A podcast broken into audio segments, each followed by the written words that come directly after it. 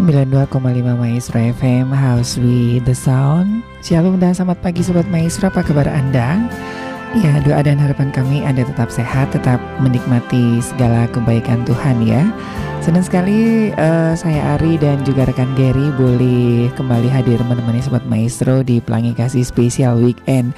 Kali ini saya tidak akan mengajak jalan-jalan karena lagi macet ya kota Bandung karena besok sudah mulai puasa jadi saya di studio aja. Nah, ini ada yang jauh lebih spesial nih Sobat Maestro karena tanggal 2 April besok itu seluruh dunia memperingati hari kepedulian uh, autis ya yang jatuh pada tanggal 2 April 2022 dan ini menjadi satu perhatian yang serius ya. Dan Iya diharapkan dengan Hari uh, Peduli Autis Internasional ini anak-anak autis sama ya setara dengan anak-anak yang uh, maaf dalam tanda kutip normal begitu ya. Ini dari data yang saya dapatkan bahwa untuk di Indonesia sendiri nih sobat maestro ya, ada sekitar 2 juta 2,5 juta orang ya dengan pertambahan 500 per tahun. Jadi ini cukup banyak. Ini uh, baru data di atasnya ya karena data itu baru ada kalau anak-anaknya ini muncul ke permukaan. Di bawah itu banyak banget ya saya ketemu dengan yang di Singkawang yang ada di daerah-daerah pedalaman itu kan cukup banyak dan biasanya anak-anak yang mengalami autis ini disamakan dengan anak-anak yang gangguan kejiwaan. Aduh, ini parah banget. Nah, supaya sobat maestro hari ini mendapat satu edukasi yang benar ya tentang autis itu seperti apa, saya sudah bersama Ibu Devi dan Bapak Charles dari PKBM Puspa Terang Nusantara begitu ya. Apa kabar nih Bu Devi, Pak Charles? Baik. Luar biasa ya. Ya luar biasa.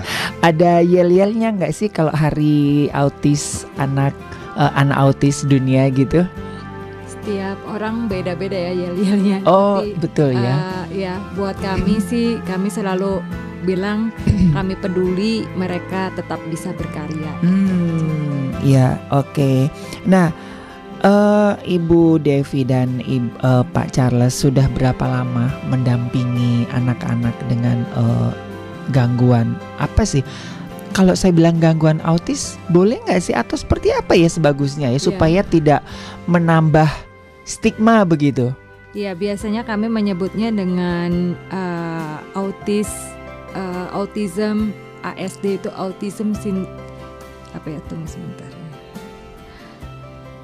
uh, spectrum disorder, disorder. ya ya hmm. biasanya hmm. kami sebutnya disorder jadi hmm. uh, eh, ASD gitu jadi uh, sebetulnya PKBM Puspa Terang Nusantara ini udah enam tahun hmm. di Bandung, di Bandung sendiri ya sendiri. Hmm. Uh, sudah enam tahun tapi uh, terus terang kalau saya dengan suami kami baru terjun di dua tahun terakhir ini tapi sebelumnya uh, karena kami terapi anak di Puspatrang Nusantara itu mm -hmm. dari uh, lima tahun yang lalu ya anak mm -hmm. kami berusia empat mm -hmm. tahun kami uh, terap uh, jadi orang tua untuk terapi buat anak kami. Hmm, jadi jadi ini ya, jadi ada ini juga ya dari salah satu buah hatinya.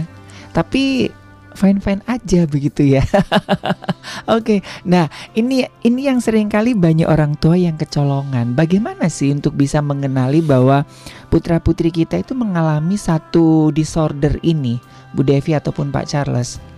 Iya, jadi uh, eh, ASD ini autism uh, spektrum di disorder. disorder ini itu uh, spektrumnya itu panjang ya. Mm -hmm. Nah, tapi kita uh, sudah bisa sebenarnya me, istilahnya itu uh, mendeteksi, mendeteksi dini mm -hmm. gitu ya atau mm -hmm. mengobservasi perkembangannya mm -hmm. anak. Mm -hmm. Sewaktu anak uh, berkembang tidak sesuai dengan tahap perkembangannya anak itu mm -hmm. harus diwaspadai.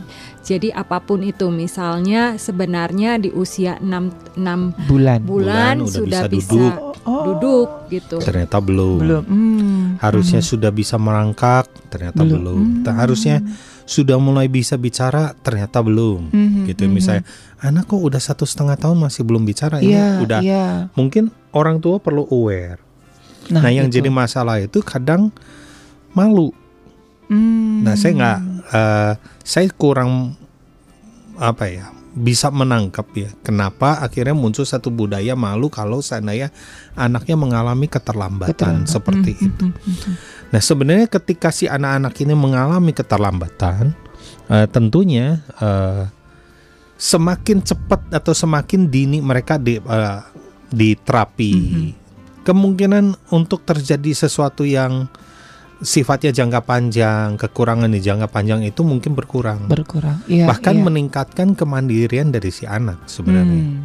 Mungkin karena kekurang tahuan dan minim minimnya edukasi itu kali ya atau gimana ini Pak Charles atau iya. atau mungkin karena sistem budaya timur yang seperti apa ya kira-kira ya? Sebenarnya sih karena belum aware aja ya. Belum aware. Jadi sewaktu anak masih di bawah satu tahun, oh masih lucu, oh masih nggak apa-apa hmm. seperti itu. Jadi nggak aware gitu okay, kita sebagai okay. orang tua.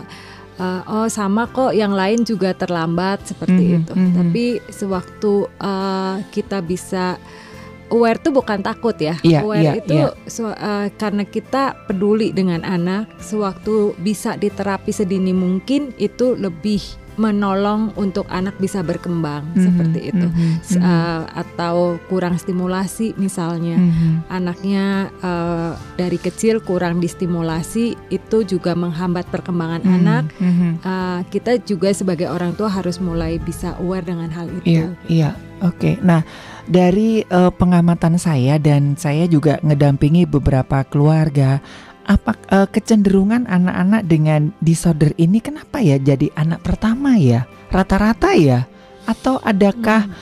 mungkin karena kekurang siapan orang tua edukasinya awarenya begitu atau ya.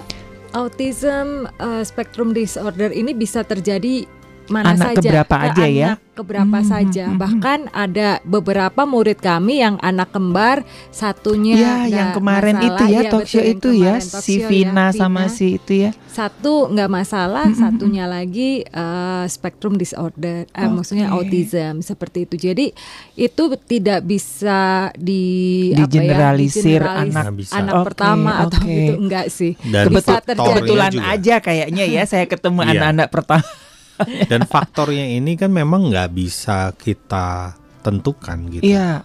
Setiap anak mempunyai faktor ini yang berbeda ya. Berbeda Sangat banget. spesial ya berarti ya. Betul. ya.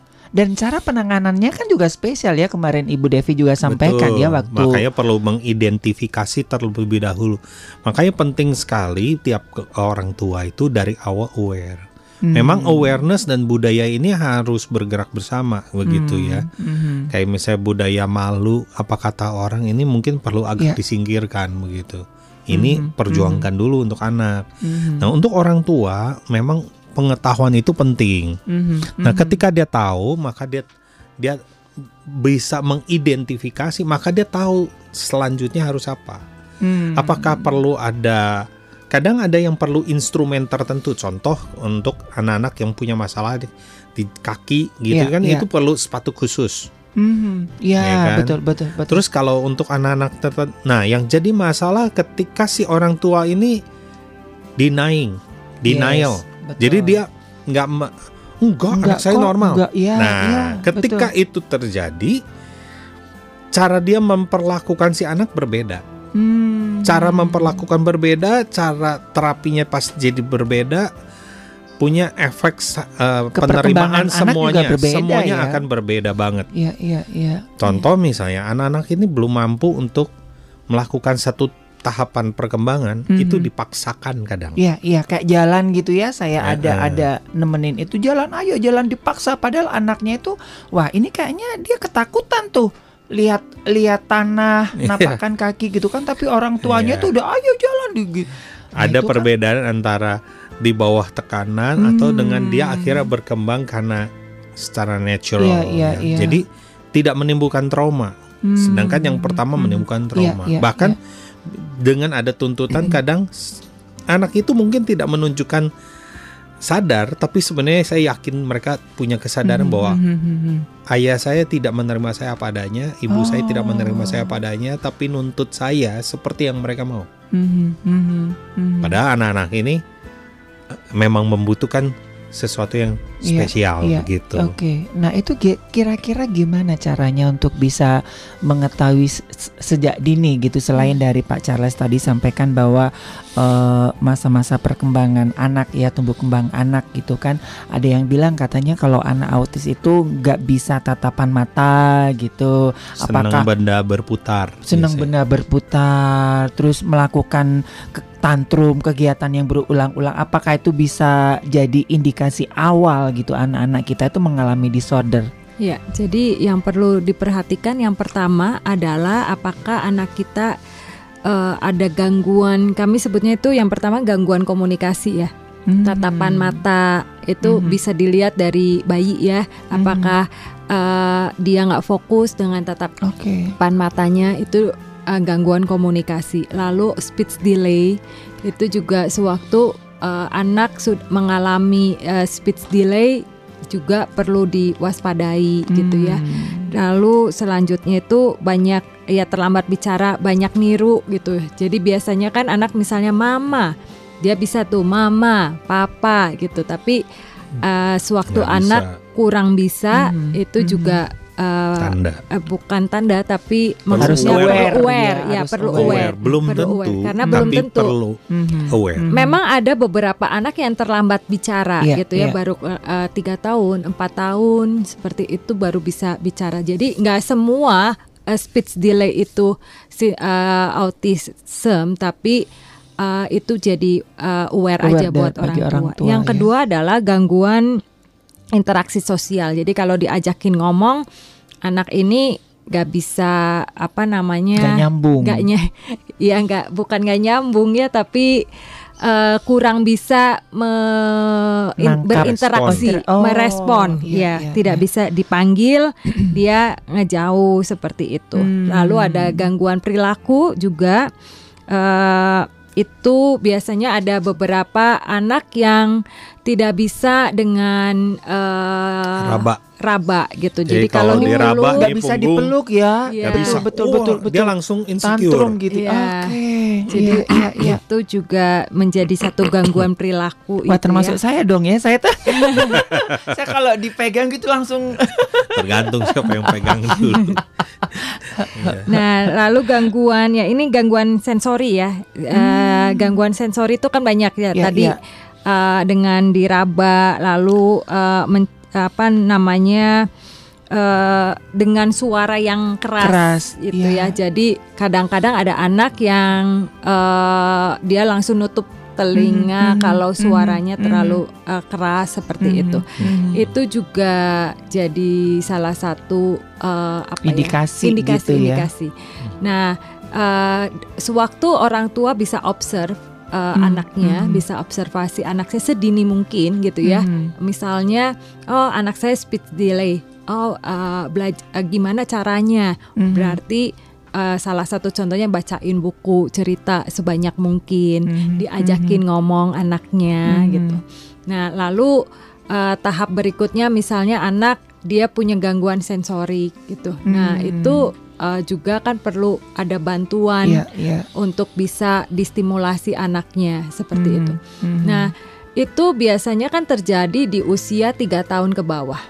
Betul. Nah, kadang orang tua kan uh, ya itu nggak aware sewaktu uh, ada tanda-tanda mm -hmm, di mhm. tiga mm -hmm. tahun ke bawah gitu. Mm -hmm. Nah tapi nah ya lucu apa? Iya iya. Ah wajar lah anak gitu. Betul betul. Jangan buru-buru, jangan jadi ki ekstrim kiri kanan lah saya sebutnya. Mm -hmm, Kalau mm -hmm. ekstrim kanan kan Oh jadi wah oh, Parno takut anaknya autis. Mm-hmm. Kalau ekstrim kiri ah nggak apa-apa. Yeah, yeah, yeah. Tengah-tengah aja gitu. Oke okay, mm-hmm. dia gini simpen lihat sambil observe gitu. Kayak mm. misalnya si anak kau lihat ber- benda berputar wah asli Sangat melotot. excited gitu ya. Uh, uh, cuman dek di, di, di titik itu aja. Mm. Gitu ya. Padahal kan seorang anak kan termasuk dia tertarik dengan warna. Mm benda bergerak mm -hmm, lain, mm -hmm, apa pun. Mm -hmm, ya. Tapi mm -hmm. untuk anak ini khusus benda berputar dia langsung wah excited. Nah ini dia perlu aware. Oke. Okay.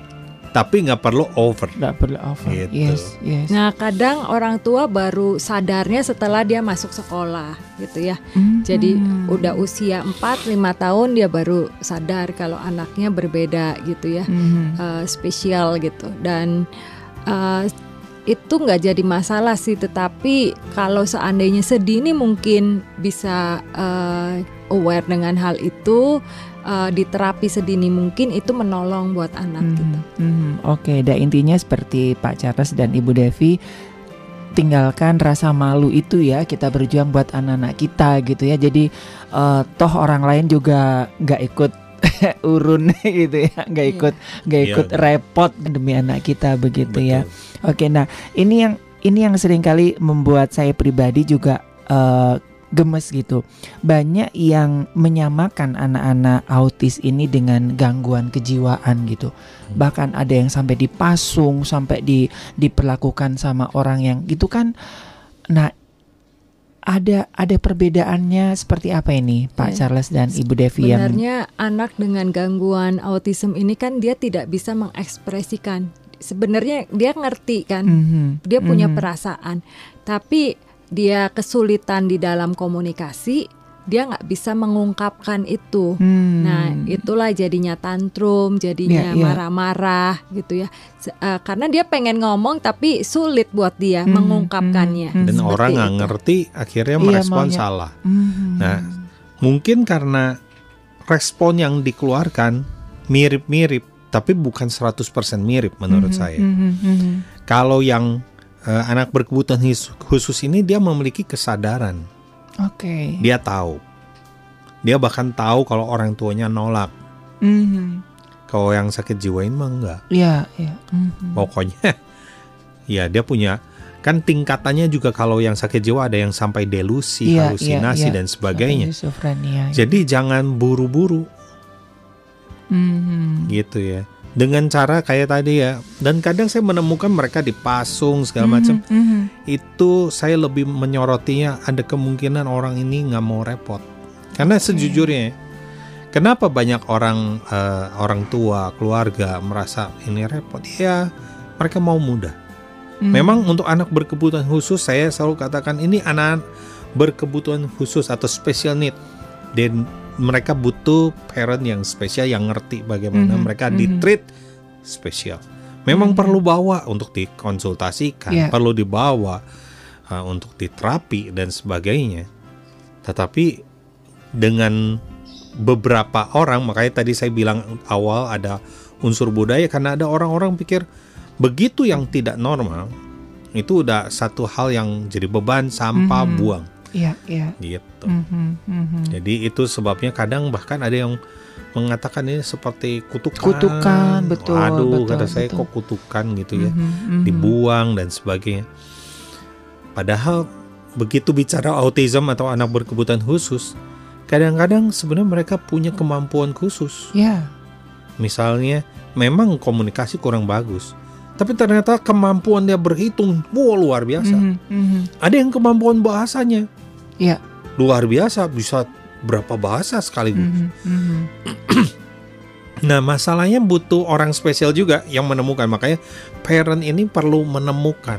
Mm -hmm. Hmm. Karena anak-anak ini butuh dibantu ya. untuk ketemu. Betul, begitu. betul. Iya. Nah, jadi mungkin bagi sobat maestro yang eh, nggak uh, kebetulan ya siang hari ini kita ketemu dengan Ibu Devi dan Pak Charles dan mungkin ini juga uh, ada sobat maestro yang ada anak-anak spesial begitu ya. Nah, nanti bisa konsultasi ataupun ya ngobrol-ngobrol di PKBM Terang Puspa Terang, Puspa, Terang Nusantara begitu ya. Nah, jadi anak-anak autis ini anak-anak yang spesial dan bukan anak-anak yang mengalami gangguan kejiwaan begitu ya.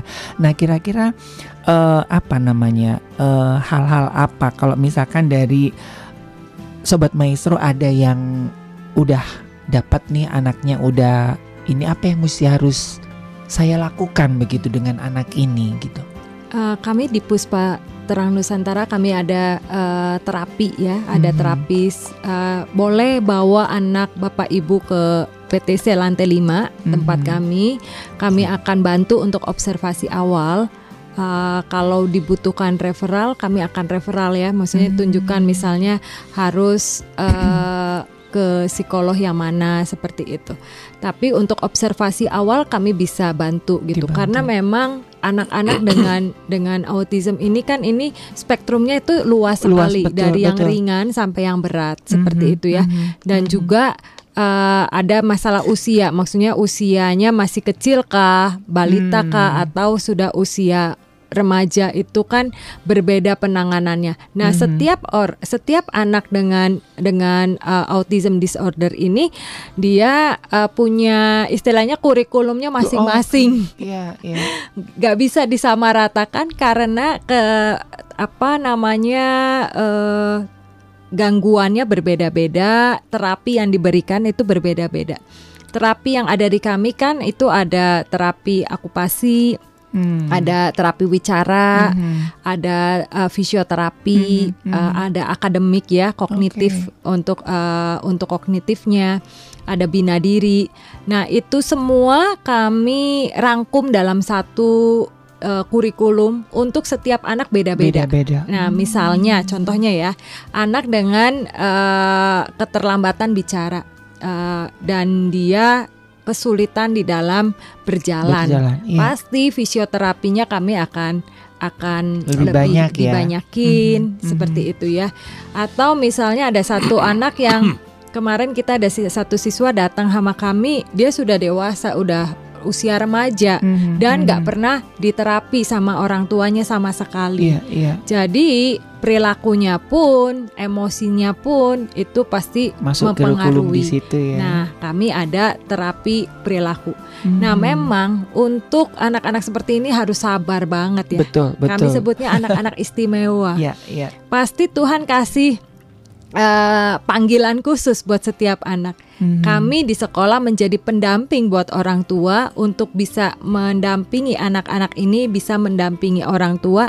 Setidaknya mereka bisa mandiri. Hmm. Uh, itu ada terapi akupasi ya, itu untuk mereka bisa melakukan kegiatan sehari-hari itu dengan bisa misalnya toilet training, hmm. makan, hmm. cara hmm. pegang uh, sendok, sendok itu gitu. kan ngajarin itu aja berbulan-bulan ya, gitu ya. Betul, betul. Uh, tapi setidaknya itu bisa mandiri untuk kegiatan sehari-hari mm -hmm, gitu. Mm -hmm. Nah, baru selanjut uh, kalau sudah tahapan itu sudah bisa, kemandirian itu sudah bisa, baru tahap berikutnya menghitung, membaca seperti hmm, itu. Hmm, Oke, okay. nah uh, tadi Ibu Devi katakan kan itu kan ada yang dari kecil, ada yang remaja, ada sudah hampir dewasa juga ya, baru ketahuan. Nah, kira-kira faktor faktor uh, penyebabnya dari autism ini apa sih kira-kira?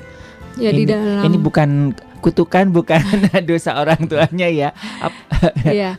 Uh, penelitian autism itu masih berlanjut sampai hari ini ya. Jadi hmm. sebenarnya multifaktor dan tidak ada faktor khusus di dalamnya. Uh, okay. karena masih di dalam penelitian-penelitian. Hmm. Hmm. Karena setiap uh, setiap kasus itu berbeda-beda. Misalnya ada yang yang tadi anak kembar satunya normal satunya yeah. Iya. uh, autism. autism kan istilahnya kalau misalnya itu uh, dari DNA. apa ya dari DNA atau dari ya, ya uh, faktor itu kan nggak tahu ya. gitu. Mm -hmm. ya, Kenapa ya. ada masalah misalnya kekurangan kromosom?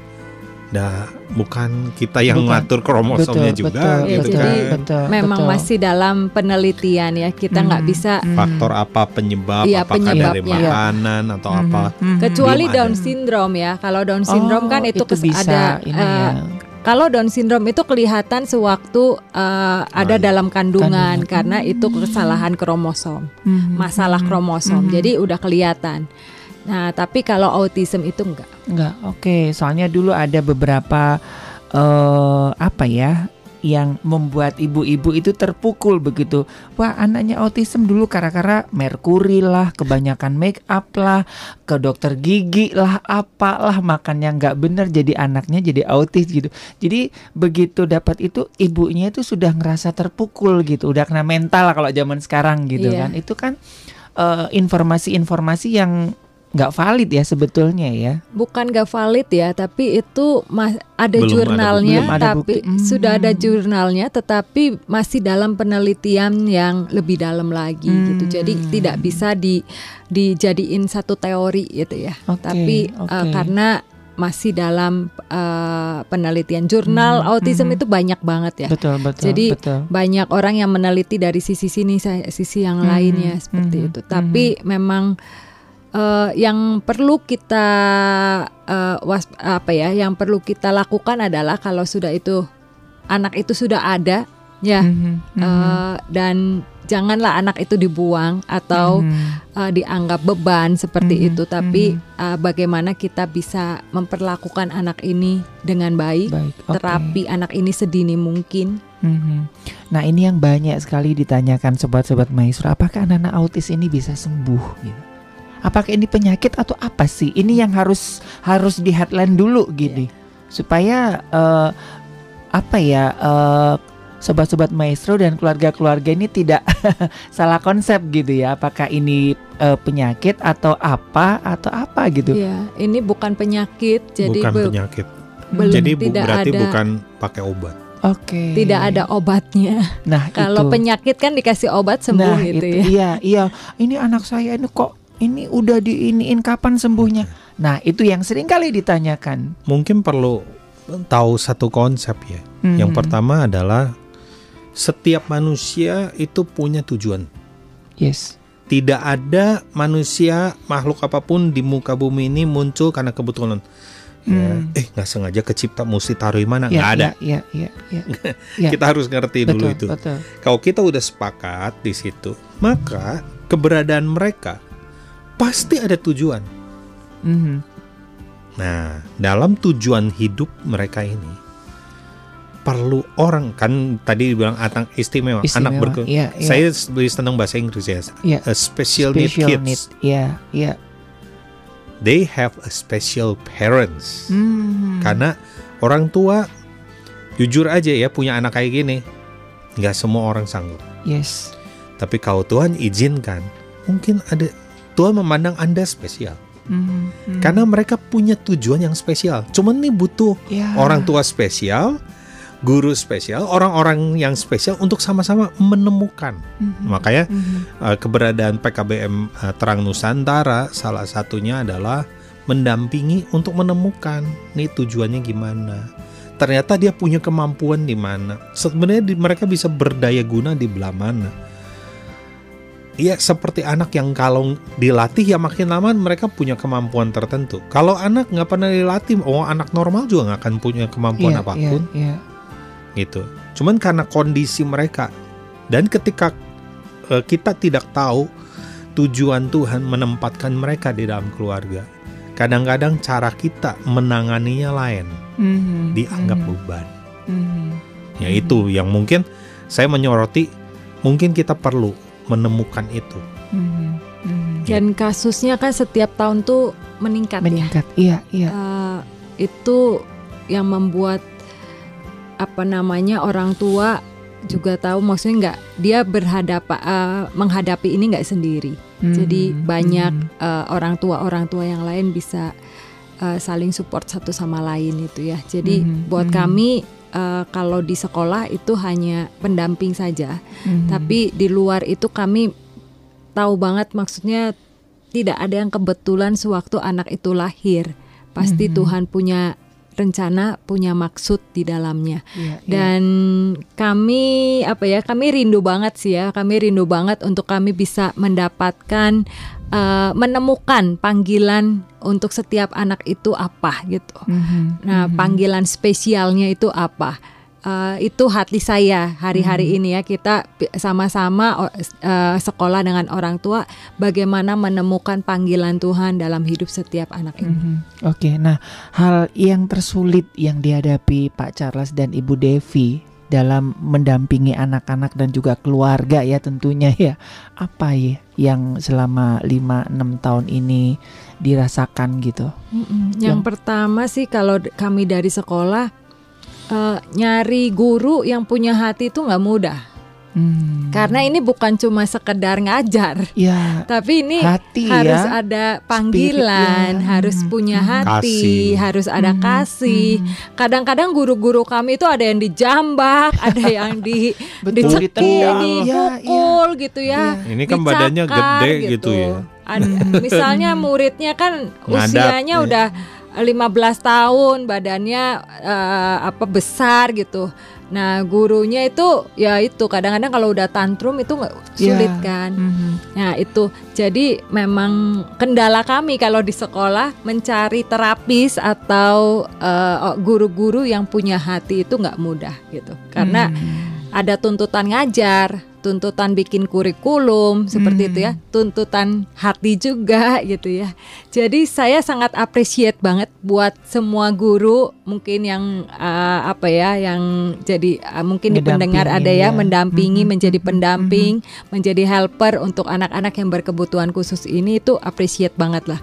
Karena mereka yang terjun langsung menghadapi anak-anak ini dan itu hmm. prosesnya nggak mudah. Dan kebanyakan wanita ya oh, enggak juga. Enggak juga ada, ya. Ada yang pria. Oh. Memang uh, sekali lagi mencari orang yang punya hati itu lebih sulit. Hmm. Ya, apalagi masa pandemi gini orang nyari itu orientasinya kadang uang. Iya, iya, iya. Nih kalau nyari yang memang punya hati gitu ya, wow, itu luar biasa. Ya, makanya kami bersyukur lah dengan uh, sekarang terapis yang ada, guru-guru yang ada kita -hmm. sangat menghargai. -hmm Oke. Okay. Gitu. Nah selain uh, terapis, ada iya. nggak yang, ya, aduh kayaknya ini udah deh, gue nyerah gitu. Kedua itu adalah kalau uh, kalau kedua itu adalah kalau anak itu datang usianya sudah dewasa dan belum pernah sama sekali diterapi. Oh. Itu kendala banget buat lebih kami. lebih sulit karena, karena yang jadi kompleks kan. Hmm. Uh, jadi kompleks misalnya secara seksualnya mereka sudah sudah uh, apa namanya sudah mengalami ada perubahan hormon. perubahan, hormon. Hmm. seperti itu. Dan uh, juga uh, nggak belum bisa mandiri. Nah itu uh, sulit juga buat kami ya Uh, dan yang ketiga pasti kerja sama orang tua, ya, orang tua. gitu. Mm-hmm. Kita sih nggak nyalahin orang tua ya, karena mm-hmm. tuntutan orang tua juga besar kan, harus bekerja, mm-hmm. harus memenuhi uh, kebutuhan rumah tangga dengan punya anak-anak yang istimewa ini. Uh, kita sih perlu uh, ki- kalau saya itu saya perlu ngomongnya itu adalah ayo kita ada, kita peduli karena apa nggak sendiri gitu. Kadang-kadang orang tua nganggapnya saya sendiri nih ngalamin ini. Mm -hmm. Prosesnya nggak mudah sih jadi orang tua. Betul betul. Tapi betul. sewaktu orang tua bisa bekerja sama dengan sekolah, dengan terapis itu menolong banget buat anak karena sewaktu orang tua bisa menerima anak uh, dengan keterbatasannya anak ini itu perkembangan buat si anak lebih lebih besar. Mm-hmm. Gitu. Mm-hmm. Iya iya betul. Ya, emang dan emang. kendala terakhir ya, ya memang ya orang tua tadi ya masih ada yang denial. Hmm. Dan kadang akhirnya karena denial itu anak nggak diterapi, dipaksakan masuk sekolah biasa. Nah nggak itu. ngejar. Iya, iya. Ya makanya nggak diterapi, yang gitu-gitu. Hmm, Jadi hmm. akhirnya apa ya anak tidak mencapai tahap perkembangannya nggak terlatih Ya, jadi memang uh, di satu sisi kami juga ngerti ya punya anak seperti ini kalau kita tidak uh, benar-benar mendapatkan hati dan kasih, tidak menemukan tuj bahwa ini tuh ada tujuan Tuhan, saya hmm, rasa hmm. kebanyakan akhirnya akhirnya bahkan bisa nyalahin Tuhan. Ya, ya. Tetapi sewaktu kita mengerti, oke, okay, saya dapat anak spesial nih apa yang harus saya lakukan? Nah, tadi udah dijelaskan ya bahwa di observe di apa, saya yakin ya bahwa setiap orang tua yang memperjuangkannya akan mulai menemukan one day cepat lambat mm. mereka akan menemukan tujuan Tuhan. Mm. Mm. Saya ingat satu hari pernah uh, kita menolong satu anak berkebutuhan khusus yang dikurung di garasi. Aduh, iya. Cuman dua setengah hari sih. Mm-hmm. Cuma dua setengah hari tapi memberi arti banget ya saya. Iya, iya. Uh, dua setengah hari ini anak umur 12 tidak pernah di training. Sebenarnya harusnya diobati, ada obat karena dia, dia mulai kejang. karena ngalami kejang. Hmm. Awalnya kayak normal hmm. terus ngalami hmm. kejang terus mulai yeah. begitu ya. Tidak bisa mandi sendiri, tidak bisa makan, tidak bisa semuanya harus di bantuan. Nah umur 13 mm-hmm. itu mandiinnya perlu dua tiga orang. Okay. Sampai hari ke dua uh, hari ketiga eh, setengah hari ya kan dua setengah hari akhirnya papa mamanya datang ambil lagi sambil kami tegur ya tapi dua setengah hari itu ya, kita berdoa ya terutama istri saya istri saya bawa ke kamar dia berdoa Tuhan kenapa sih ngapain ada anak kayak gini dan saya ingat uh, cerita istri saya ini menyentuh banget buat saya. Mm. Dia, dia cuma merasa Tuhan berkata, ya kayak menjelaskan, dia ada karena tujuannya untuk membentuk kamu mm. dan orang sekitarnya untuk mengerti arti kasih. Mm. Wah, berarti ada tujuan Tuhan. Ya, yeah, ya. Yeah. Untuk kita tahu arti kasih. Kalau kita mengasihi orang yang mengasihi kita mudah, Mm-hmm. Tapi mengasihi orang yang bahkan nggak tahu cara mengasihi kita, mm-hmm. itu berbeda. Mm-hmm. Gitu. Jadi akhirnya, oh itu tujuan. Dari situ kita mulai kebuka ya. Kenapa akhirnya kita lebih kebuka begitu mengenai anak berkebutuhan khusus ini, bahkan anak cacat gitu ya. Iya, yeah, iya. Yeah. Pasti punya tujuan Tuhan. Yes. Cuma butuh menemukannya. Mm. Walaupun perjalanan menemukannya itu kadang susah. Iya. Iya. Gitu. Mm-hmm, Oke, okay. dan ini eh, nggak uh, kebetulan juga ya kita Radio Maestro di tema bulan April ini unconditional love ya. Jadi ini dimulai dengan sesuatu yang luar biasa. Nah, Pak Charles dan Ibu Devi, kenapa ada beban buat anak-anak yang seperti ini? Kan kalau saya ngeliat Pak Charles dan Ibu Devi kan banyak hal yang bisa dikerjakan dan itu lebih lebih apa ya, lebih bisa menghasilkan begitu apa yang membuat Anda berdua ini begitu aware dengan anak-anak yang dalam tanda kutip yang terpinggirkan ini? Kami sebenarnya selain PKBM Puspanus Terang Nusantara kami punya yayasan lain ya. Mm-hmm. Namanya Rumarut. Yayasan ini memang menampung anak-anak yang terlantar. Mm-hmm. Jadi uh, sewaktu uh, kami mulai menampung mereka, uh, saya cuma merasakan maksudnya mereka itu nggak minta buat lahir dengan hmm. kondisi yeah. tertentu gitu. Mereka nggak bisa pilih kan lahir di Amerika, lahir di hmm. mana. Hmm. Mereka nggak bisa memilih juga lahir dalam kondisi keluarga yang seperti, seperti apa. Yes. Tapi mereka lahir di dunia, Tuhan pasti punya rencana buat hidup hmm. mereka gitu. Hmm. Uh, nah setelah waktu itu uh, perjalanannya itu adalah uh, kami mulai yayasan itu 10 tahun ya uh, eh, 11 tahun. Lalu di tahun ke-6 kami uh, mulai Puspan Terang Nusantara. Terang tapi waktu itu bukan saya yang handle, tapi teman saya. Hmm. Nah, lahirlah satu anak uh, anak anak uh, adopsi kami.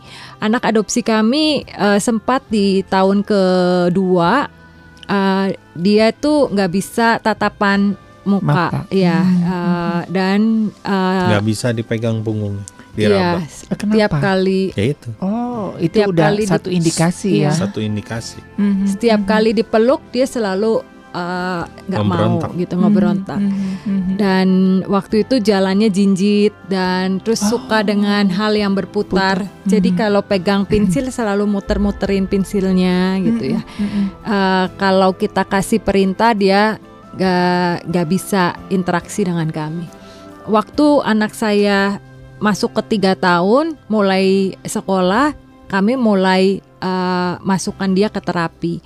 Jadi kami lakukan banyak hal waktu itu. Jadi hmm. saya cari uh, terapi. Nah waktu itu anak saya terapi di Puspatrang Nusantara. Jadi kami kami uh, sampai proses beberapa tahun setelah itu. Nah waktu kenapa punya hati dari proses demi proses yang ada ya gitu ya.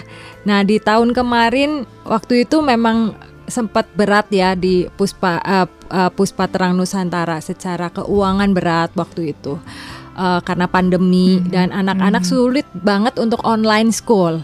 Ya betul ya Su yang yang yang biasa aja susah apalagi yang spesial ya, ini ya. Itu susah banget sulit hmm. banget hmm. buat online hmm. school dan juga uh, sulit sekali orang tua orang tua juga berkendala banget gitu ya mau terapi anaknya nganterin nggak bisa gitu ya hmm. karena Takut pandemi kan, gitu. Ya, ya. Dan hmm. waktu itu uh, hati saya tiba-tiba yaitu inget dengan satu anak yang pernah kami layani gitu. Hmm. Waktu itu anak-anak uh, usia 12 tahun ini uh, saya rawat tiga hari dan hari ketiga saya tuh nggak sanggup karena hmm. buat gosok gigi aja itu tiga orang yang megangin hmm. gitu ya hmm. kebayang ya hmm. hari ketiga saya masukin anak ini ke kamar saya saya nangis di hadapan Tuhan saya bilang Tuhan kenapa Tuhan ciptain anak hmm. ini gitu nah waktu itu yaitu Tuhan cuma bicara anak ini ada buat membentuk kamu hmm. anak ini ada itu buat ngebentuk sekelilingnya dan hari itu saya bil akhirnya kami take over Puspa uh, Terang Nusantara ini saya cuma punya satu satu hal uh, sekolah ini nggak boleh tutup mm-hmm. uh, karena di luar sana banyak sekali iya. anak-anak yeah. yang membutuhkan dan saya percaya uh, sekolah ini Tuhan berikan karena uh, mau jadi berkat buat anak-anak ini mm-hmm. gitu. mm-hmm. dan uh, ternyata waktu satu tahun kami mulai uh, ambil bantu, alih ben, bantu mentor. bantu ya mentoring uh, sekolah ini ternyata banyak banget eh, orang-orang uh, yang peduli dengan mm-hmm. anak-anak mm -hmm. ini uh, mm-hmm. yang kemarin ya salah satunya adalah Zoleka yeah, yeah, uh, yeah. seperti hari ini kami ada satu acara fashion show anak-anak mm -hmm. uh, anak hasil karyanya anak-anak dijadiin produk mm -hmm. Ini nah, salah ini, satu produknya. Ini sobat maestro yang ngikutin kami di live IG ya bisa lihat langsung nih produk-produknya. Yeah. Saya tadi juga mau pakai, cuman terlalu baik, terlalu bagus, indah banget. Ini Never give uh, produk gitu ya. gambar-gambar mm-hmm. anak-anak uh, autism kami dan yeah. Iya. uh, kami selalu bilang mereka itu bisa berkarya. Mm-hmm. Justru butuh pendampingan saja gitu. Mm-hmm uh, saya ingat itu Ibu Iren ya mengatakan ya, yuk kita patahkan ini dengan prestasi gitu ya. Gak bisa banyak kata, lihat sendiri gitu ya bahwa anak-anak autis ini bukan anak-anak yang maaf bodoh, yang gak bisa berkarya, yang gak bisa apa-apa, justru itu super loh ya. Bahkan kalau saya ngelihat uh, saya saya ada buku-bukunya anak ada 10 uh, orang autis yang mengubah dunia dengan temuan-temuannya itu termasuk Alpha Edison begitu kan makanya saya sangat suka dengan itu jujur kita malu ya kita pun nggak bisa loh menggambar seindah itu begitu sebenarnya gambar mereka lebih otentik bukan hasil niru mm-hmm. tapi keluar yes. dari kepala mereka mm-hmm. gitu mm-hmm. memang ada yang diarahkan kayak kayak yang ini kan kayak yeah. gambar Pancasila ya Garuda kok, Pancasila kok bisa sampai kepikiran gitu loh ya ini Martin nih Emang dia hobi banget kau udah pegang kuas begitu. Hmm, hmm. Jadi memang kalau ditanya eh, bagaimana kita bisa punya hati ya, kita kita punya beberapa yang tadi ya moto istri kita nggak tahu nih bakal berapa lama berapa tahun ke depan jadi apa. Mm-hmm. Mungkin kita nggak bisa nyelamatin seluruh dunia, mm-hmm. tapi kita bisa menyelamatkan yeah. dunia seseorang lah. Mm-hmm ya dengan kita mendampingi mungkin ada dunia satu anak ini berubah gitu yes, yang tadinya yes. mungkin akan dibuang, disingkirkan, mm-hmm. eh malah mm-hmm. jadi berkarya kita nggak tahu mm-hmm. gitu. Mm-hmm. Okay. Jadi kalau bisa sesederhana kita ada yang kita bisa bantu, kenapa enggak sih? Mm-hmm. Kan bantu orang nggak harus tunggu kaya dulu. Yes. Tunggu Betul. bantu orang nggak perlu kita harus jadi jagoan dulu nggak mm-hmm. perlu. Mm-hmm. Mm-hmm. Ya, saya selalu ambil contohnya senyum aja. Saya senyumin orang, orang senyum tuh, saya mengubah orang tuh. Iya hanya pakai senyuman. Mm -hmm. Mm -hmm. Apalagi yang lain gitu. Iya, iya. Gitu. Mm -hmm. Oke, okay. sebetulnya kepengen ngobrol-ngobrol banyak nih ya. Nah, ini pesan-pesan uh, Ibu Devi dan Pak Charles buat sobat-sobat maestro yang ada di luar sana yang mungkin uh, dipercaya Tuhan kasih anugerah yang luar biasa atau mungkin juga masyarakat yang mungkin masih memiliki stigma negatif terhadap anak-anak ini dalam rangka Hari Autis. Internasional? Uh, buat kami, buat semua orang tua yang punya anak-anak autism di sana, mereka berharga di mata Tuhan. Mm -hmm. Dan mereka istimewa karena Tuhan punya rencana buat mm -hmm. hidup mereka. Mm -hmm. Oke, okay. dari Pak Charles? Iya. Jangan menyerah karena pasti ada tujuan dari Tuhan. Hmm. Karena setiap anak-anak spesial ini punya special purpose from God. Mm-hmm. Kalau kita bisa menemukan, mungkin kita akan amazed. Seperti yes. orang tua orang tua yang menggambar ini, mereka nggak pernah berpikir mm-hmm. bahwa lukisannya bisa jadi sesuatu yang berguna. Mm-hmm. Gitu. Jadi yang awalnya bahkan pikir mereka cuma beban, aduh tiap hari saya harus bawa terapi sekolah segala macam. Tiba-tiba anak ini menghasilkan satu lukisan yang bahkan bisa menghasilkan sesuatu yang mereka yeah, kaget yeah, sekali yeah. gitu ya. Ada beberapa itu sampai kok bisa gitu. Mm -hmm. Mm -hmm. Ya itu ketika menemukan itu. Jadi so jangan menyerah lah yeah. dengan yang kayak gitu. Temukan itu. Karena mm -hmm. siapa tahu kita nggak nyelamatin seluruh dunia tapi kita menyelamatkan yeah. dunia satu anak. Yeah. Begitu. Betul. Oke. Okay. Pak Charles, Ibu Devi, terima kasih sukses buat acaranya nanti sore begitu ya. ya Dan uh, tetaplah mendampingi anak-anak ini jadi sedih. Oke deh, sobat maestro, uh, besok malam ya di Maestro Sweet Life Hope and Love saya akan lebih banyak uh, menghadirkan tamu-tamu saya bagaimana pergumulan orang tua orang tua yang mendampingi anak-anak autis dan bagaimana anak-anak ini juga bisa berkarya, bisa mandiri dan bisa mengubah dunia. Baik dari Gira Maestro Jalan Kacabring 12 Bandung, saya Ari, Gary dan juga Ibu Devi dan Pak Charles dari PKBM uh, eh, Terang Puspa, Puspa Terang Nusantara. Mohon pamit dan selamat melanjutkan aktivitas Anda dan Tuhan memberkati.